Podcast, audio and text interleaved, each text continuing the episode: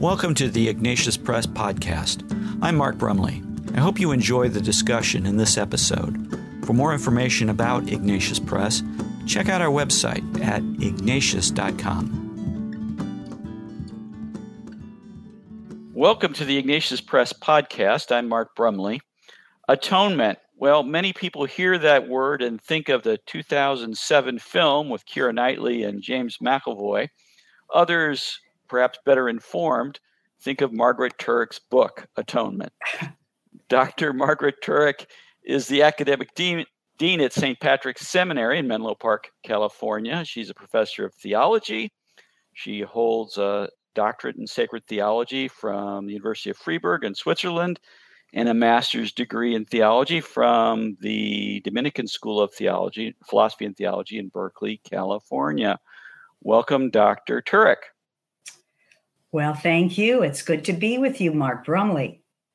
Yeah, well, we're here to talk about this outstanding book uh, you are the author of called Atonement Soundings in Biblical, Trinitarian, and Spiritual Theology, published yes. by Ignatius Press.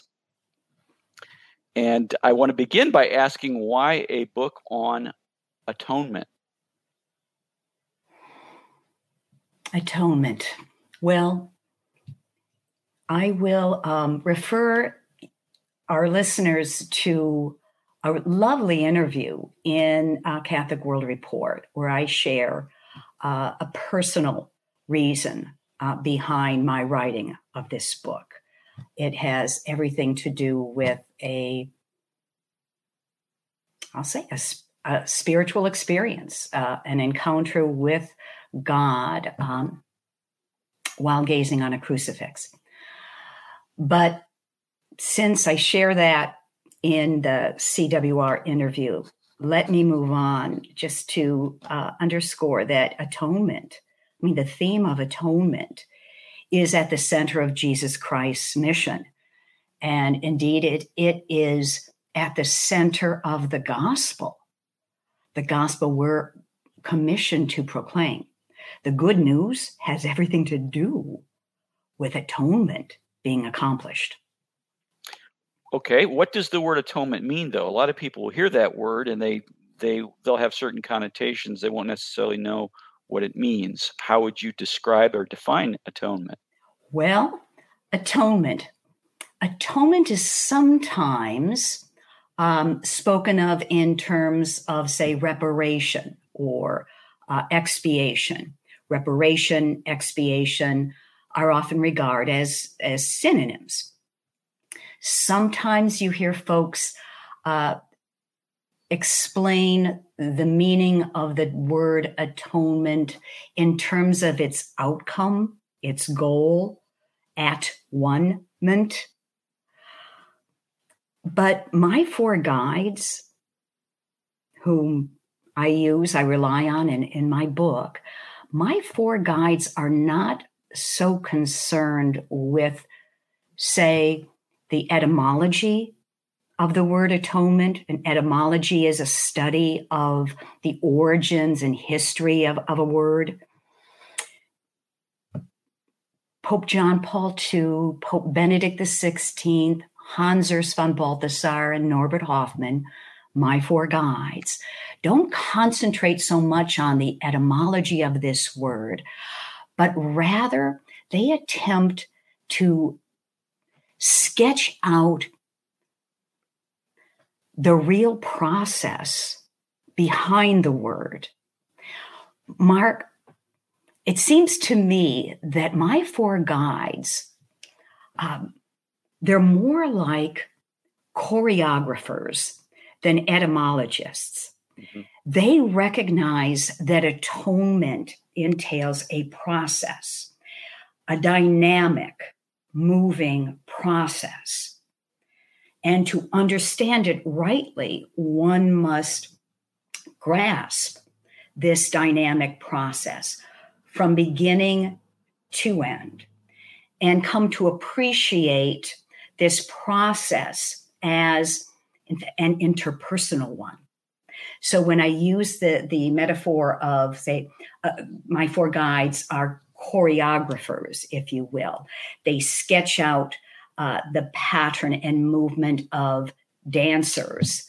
These dancers are engaged in an interpersonal movement. There's a lead dancer and, and a corresponding dancer.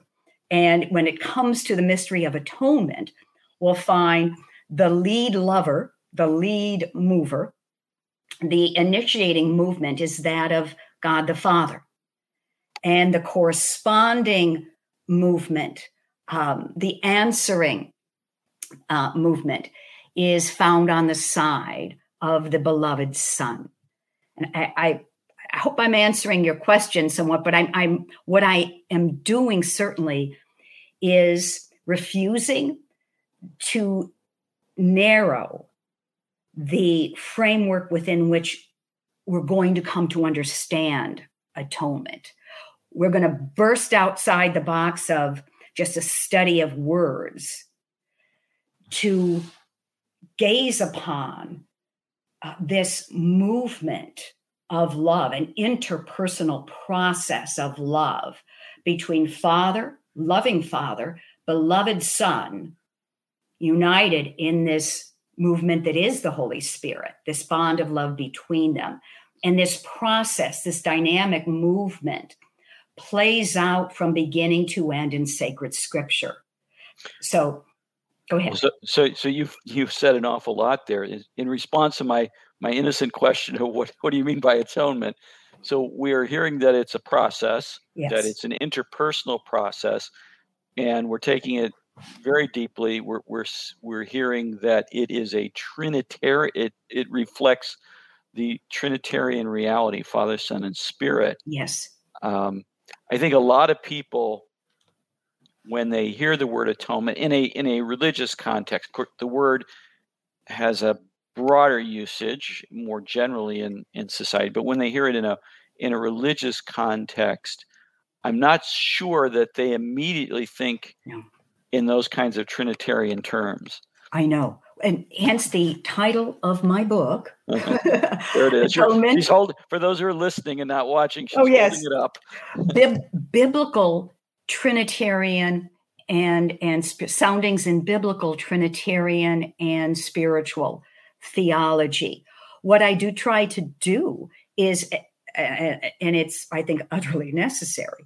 We need to expand the framework within which even we Christians understand atonement. It ought not to be restricted to just, say, the history of religions and cultures, or even philosophical ethics or juridical notions and practices. Atonement, biblically understood, has everything to do with the mystery of God. Okay, so let's develop that for a moment. Well, perhaps more than a moment. Normally, people, again, in the theological context, we'll say atonement. That has something to do with Jesus dying on the cross, and sort of the caricature uh, that some people have of that is uh, human beings have sinned. God is very angry at human sin uh, but he's also got this nice guy side. And so he doesn't just obliterate the human race. Uh, instead, he sends his son into the world. And his son, who is innocent, who is the in- innocent son of God, decides he's going to take the father's anger and it all gets directed at him. He gets obliterated. And God's anger having been spent, uh, now he can be nice to us. So, how is that true or false or different or uh, complementary? It is, I'm, I'm, giving it, the caricature, but yes. Well, sadly, that caricature uh, has gained uh, influence, wide influence, over the course of several centuries uh, among Christians. And that is going back to your very first question, Mark. Um, one of the reasons I I wrote the book on atonement is to um, work toward dissipating this false notion of atonement that is uh, more often than not um, the result of a distorted view, a distorted depiction of God the Father's role in the work of atonement. Uh, that distorted depiction of God the Father's role still haunts the Christian imagination.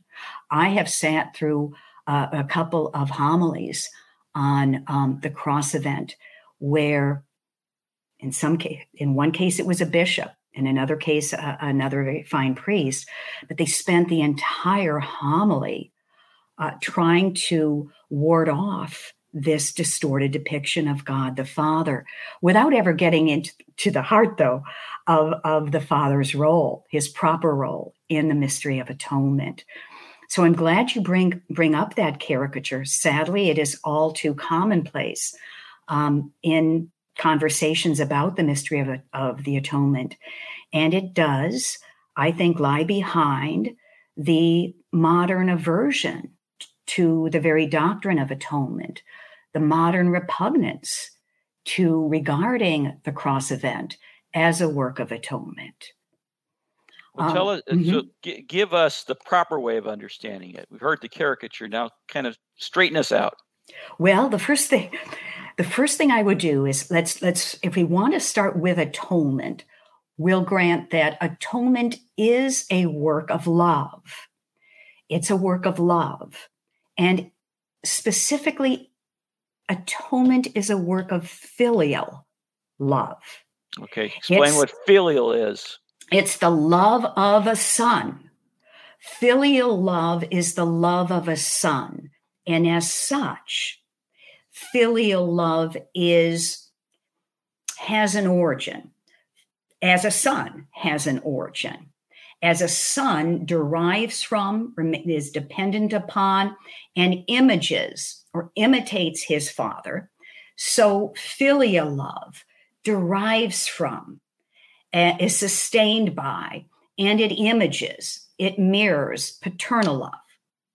So remember, if we go back to this um, notion of atonement as a process, an interpersonal process, even a dance, so to speak, a dynamic movement, if you're casting the spotlight on atonement, you're casting it on a specific dancer, the the the son. Atonement is the work of a son. It's the work of filial love. But filial love always points back to paternal love as its origin, its generative source, and even its archetype that filial love mirrors. So just think of, say, two dancers. If if you blocked out the uh, visibility of the lead dancer, you could st- and just focused on the partner, the corresponding partner.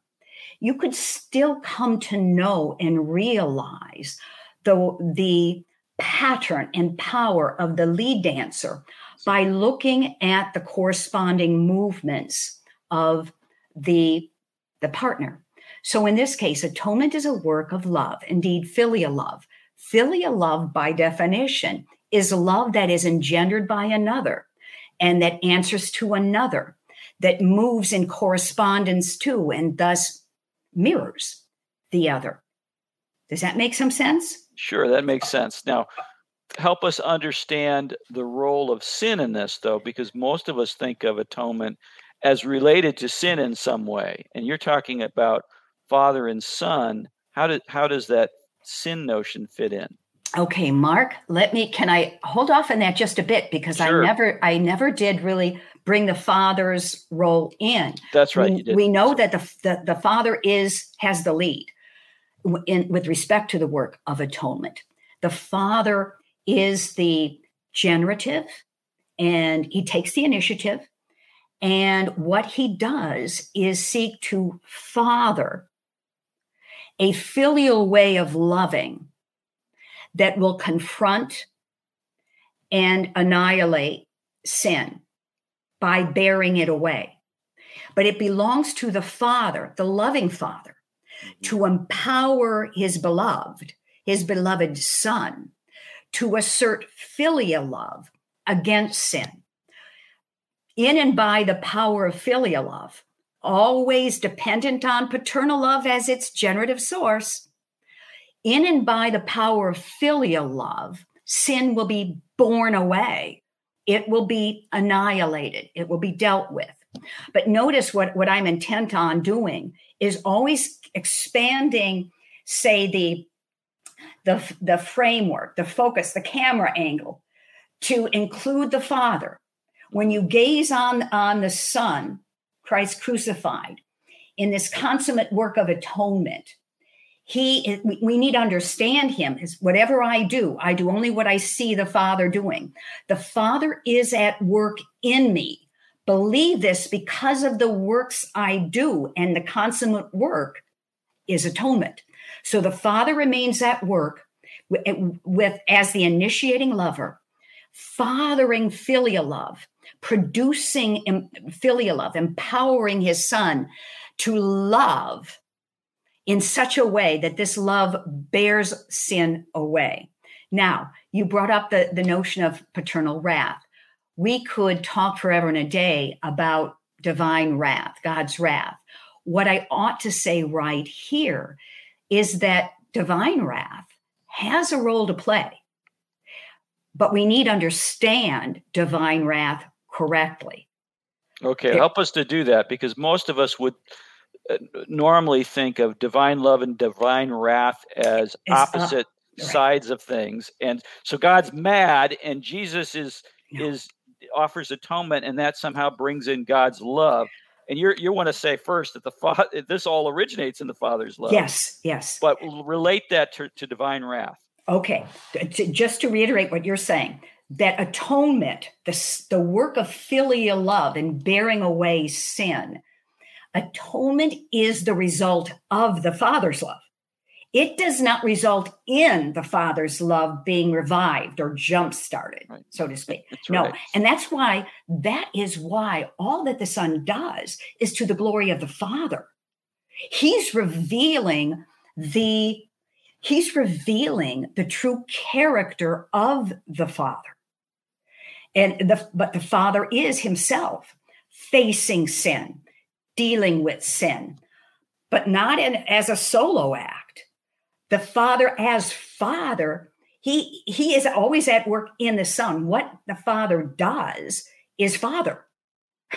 he fathers a living image of his own manner of loving.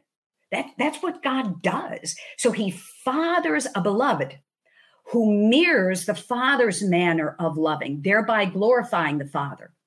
Well, wrath is it's present in scripture uh, from beginning to end in the old testament as well as in the new and so we don't want to simply dismiss it but what we want to do is purify it uh, the notion of god's wrath um, purify it from those flawed views that regard divine wrath as somehow separate from at odds with god's love as if the, as if divine wrath and divine love were mutually exclusive.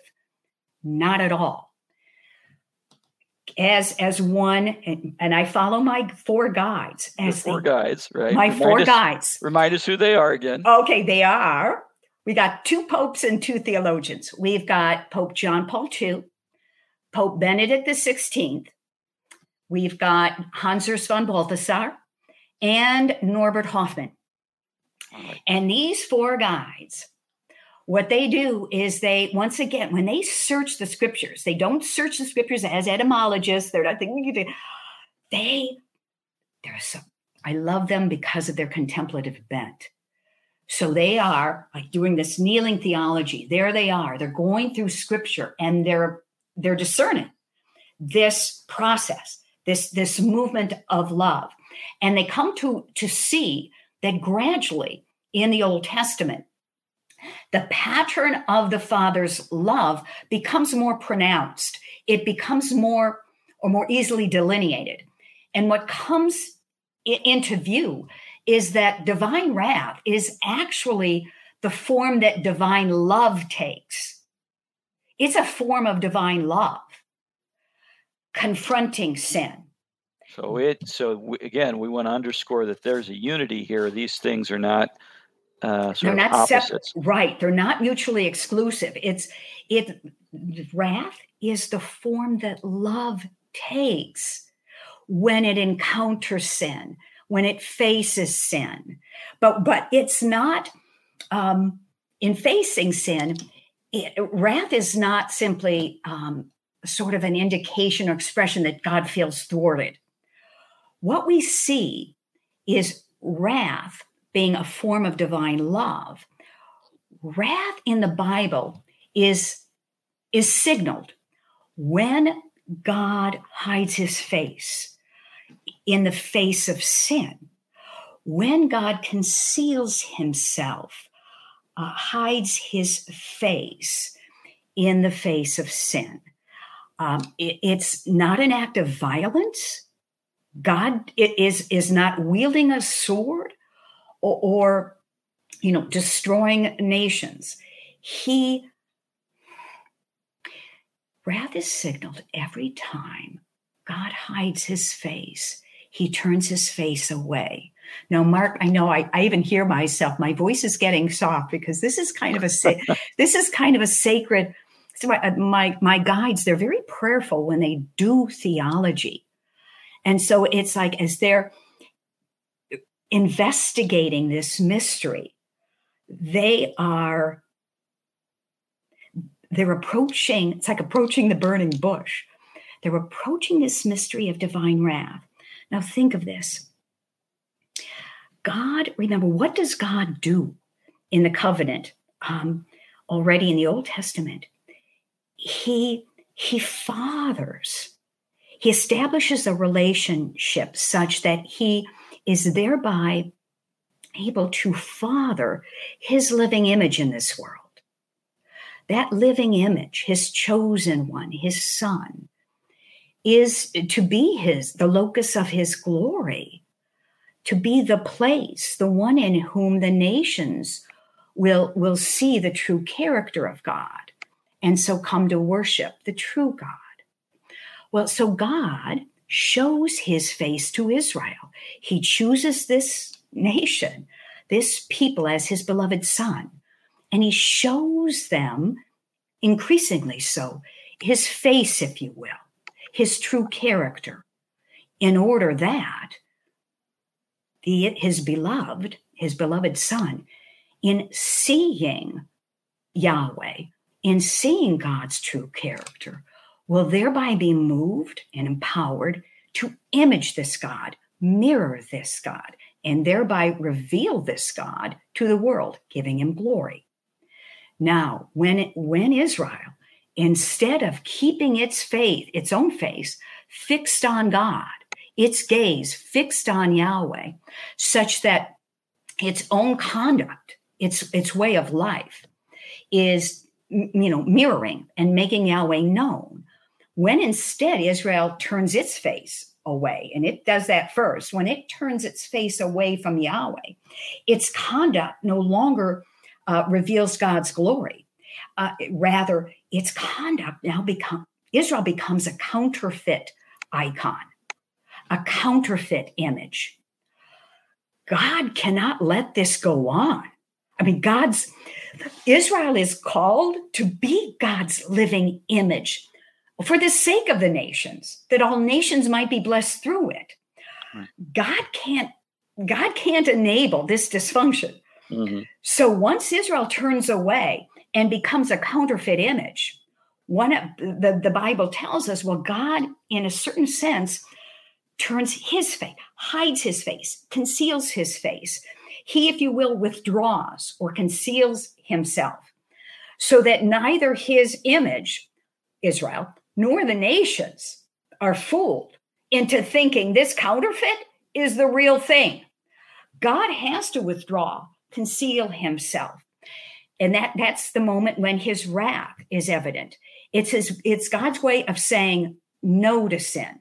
You know, I oppose this. I cannot tolerate, I cannot condone or endorse this way of life, this co- this this conduct it is not my living image i turn my face away does that make sense sure So how does Jesus fit into this? So we've been Well- talking about Israel and the nations. Yes, yes, yes. Bring Well- us up to Jesus here. Okay, real quick. Well, What Okay, the- but- but what we remember, that's a- hours and hours. To I know, I know. This is what I'm saying. It's the whole darn history of salvation is this dance playing out. But the, the interpersonal process of this work of atonement, mind you, it, it's only gradually revealed. But let me just say this quickly already in the Old Testament, read my book, chapter one.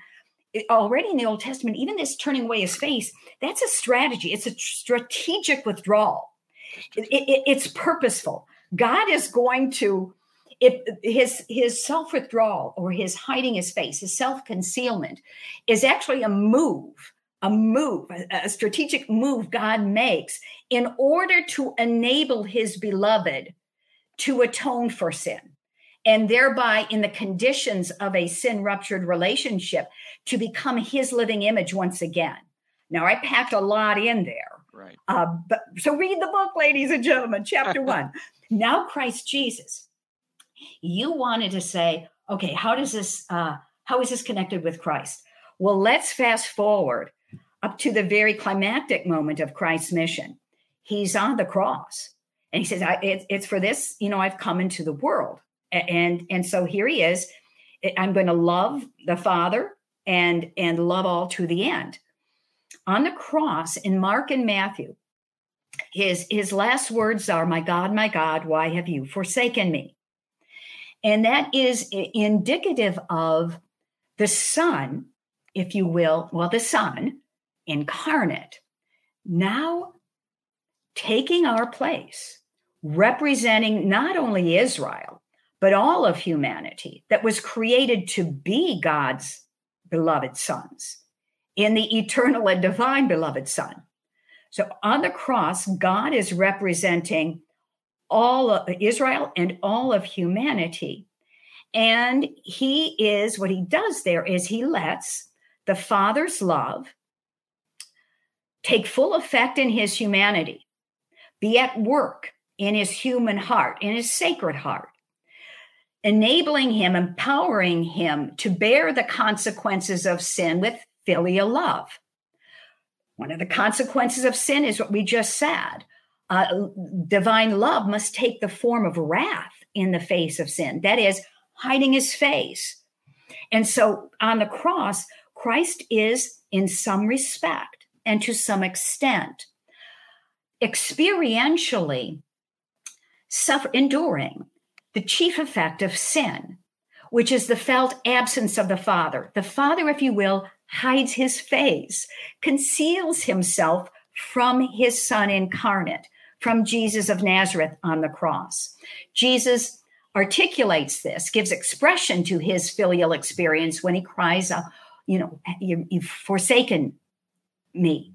Um, and yet not. Remember, that's why chapter one is so important. You see that even in the Old Testament, this is a strategic move on God's, on the Father's part. And the Son incarnate knows it. So what, he knows is he on the cross willingly, willingly lets God's fatherly love take the form of, excuse me, wrath. So long as you understand wrath as a strategic move of love, where the Father is going to enable the beloved to bear the full consequences of sin, and the chief consequence being alienation from the Father, distance from the Father. Sinners have turned away from the Father, so they suffer the Father's absence in some real manner. The Father sets and the Son, they know their dance is going to lead them into this dramatic situation. And so there's a moment on the cross when the Father, if you will, in this dance, the Father turns his face away, not his heart, but his face, so that thereby the Son can indeed bear the chief effect of sin, the felt absence or distance from the Father. But remember that that felt absence or distance, the effects of sin, sin must be borne away at, with the power and, and by virtue of the power of filial love. Filial love is always fathered love. It- the father is always at work. Paternal love is engendering filial love, empowering filial love. So to see the son cry out, My God, my God, why have you forsaken me? He's crying out, All right, here's the hour, the hour of darkness when the Father's is hidden from me. But this is a work of love, paternal and filial. And the Son, in, in some respect, knows the Father is always at work in him, engendering this filial love that can endure the Father's love in the form of his self concealment. Right. So he's able to. Does that to, make sense, Mark? He's he's able to uh, bear the chief effect of sin. Yeah. Right. Love with filial love, despite this turning away of God's face. Uh, and so then, how does? And I know we just have a little bit of time here, but how? So we, we we've talked about sort of the Old Testament background of this New Testament centrality of Christ and the event on the cross how what's the link between jesus's filial love here and enduring this wrath which as, as an expression of divine love what's the link to us how do we how do we connect with that all right so no again I don't know how many times I'm going to have to insist that your listeners purge, purify right. their notion of wrath right. from any any violence, any quality exactly. of violence. And da, da, da. no, it's a modality of of love. Um, and there's a good part in my book in chapter two that really talks about the cross event in, in these terms. All right, but now you're saying, well, what about us? What what does this mean for us? Um, notice, remember, we are we are created. This is what the New Testament brings to light in full view. Finally, every human being is created, is made for one ultimate purpose: to be um, a beloved son in the Son, vis-a-vis the Father, to be this uh, uh, corresponding dancer to be drawn into this movement of love between the Father and the Son. And we're given the Holy Spirit. Kind of, I got the music in me. We're given That's the Holy right. Spirit, and it's the spirit of sonship that that is poured into our hearts. And it's it's by virtue of the spirit of sonship animating our hearts that we are attuned to Christ in his filial relationship with the Father. And so we, we're we're in harmony now eh, eh, with this movement. The point is, is this to be a son is to live out this relationship of love. It's to day after day, moment after moment, allow God's fatherly love to be at work in us, shaping us, conforming us to the image of his son, and thereby to the to an image of the Father, so that we are, are to his glory. Well, so when the Father sends the Son to atone for sin once and for all. He means thereby for this dance between Father and Son to open up, to open up by the gift of the Holy Spirit and draw all humanity into the Son's play of love, work of love in this fallen world.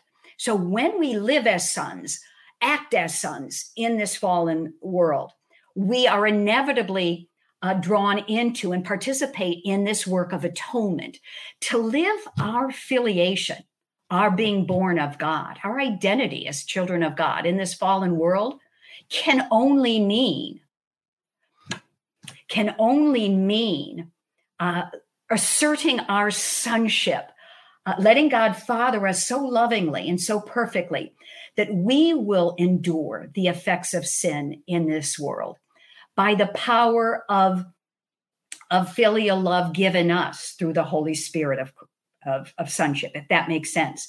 And how, how are the effects of sin evident in this world? We see the effects of sin from within and from without. Uh, we could go on and talk about particularly um, the, the contemporary situation of secularization, where God in our culture, more than almost any other culture in, in human history, God is quite deliberately marginalized. Right. We, you know, he's he's pushed to the margins of our minds. He's absent. Now, he's not hiding his face. Notice again, we're we're, we're turning, we're turning away. away right? Yeah, yeah. It's so we we live in a culture now that is anything but uh, worthy of a term like Christendom. We almost live the hallmark of the modern age is sort of the presence of the absence right. of God. So I think this book on atonement, well, the mystery of atonement, is incredibly timely and relevant to us because we are Christians who now find ourselves really in a culture that is almost godless, right. from which even all the the um, vestiges of God are more and more hidden. Um, and so, for us to be able to know this pattern, what it is we're called to do precisely in these circumstances is to bear this almost godless state with filial love. By knowing God is with us, He is engendering in us a love that can endure this situation such that we will transform it into a place in which God is present and fathering his his loving uh, and obedient children. Did I make that? You made you sense. You made, you made lots of sense. Uh, we have truncated, of course, this discussion, but I love the I, way you brought that back, not just to in terms of our own personal uh, enduring the uh, the sense of the absence of God and, and, and the present situation, but also the transformative power of doing that with filial love. That yes, yeah, that that's very that's a very important message. I think we need to hear today. I think so many Catholics, uh, more generally, so many Christians don't have that kind of understanding of what it means to be a Christian and the link between uh, Christ's work on the cross, as we say, and the work of their lives. I think right. there's a there's a big disconnect. Right. One of the things I loved about your book is how you not only provide the theological background in the Old Testament and, and of course at the center of it the New Testament, but that spiritual theology. You talk about that biblical Trinitarian spiritual theology component of atonement that gives us a role to play and, and links our Christian living to uh, what we see with the Son and the Father's love in the uh, Trinitarian dimension of that. So absolutely, I want to give a shout out to the Carmelites. You know that I was uh, yes, I received spiritual formation uh, as a Carmelite for a few years, and that Carmelite charism really enabled me to un- understand the um, importance of atonement. That it, it is at the center not only of the, gospel, but then of of Christian existence generally. And when you look at this increasingly sort of godless civilization, what we should we should see it as an opportunity. All right, this is exactly the material for the expression of filial love asserting itself against sin. Get up, get going. we need to, we need to train Christians to know the significance that the pattern of loving right. as it should be a in confronting sin and bearing it away. Beautiful. Well, Dr. Turek, there's so much we could say about oh, this. We want to encourage people to get a copy of your book. It's called Atonement Soundings in Biblical, Trinitarian, and Spiritual Theology, published by Ignatius Press. People can get that at their local Catholic bookstore. They can go online to ignatius.com or other places where books are sold. Thank you so much for being with us, Dr. Turek. Thank you. This podcast has been brought to you by Ignatius Press. We encourage you to check out our books and videos at your local Catholic bookstore or wherever else books and videos are sold. You can also sign up to receive special discounts on books and videos at ignatius.com. We hope you enjoyed this podcast. Please like the podcast on the website or app from which you listen to it, and please tell your friends about it. I'm Mark Brumley, and on behalf of everyone at Ignatius Press, thanks for listening.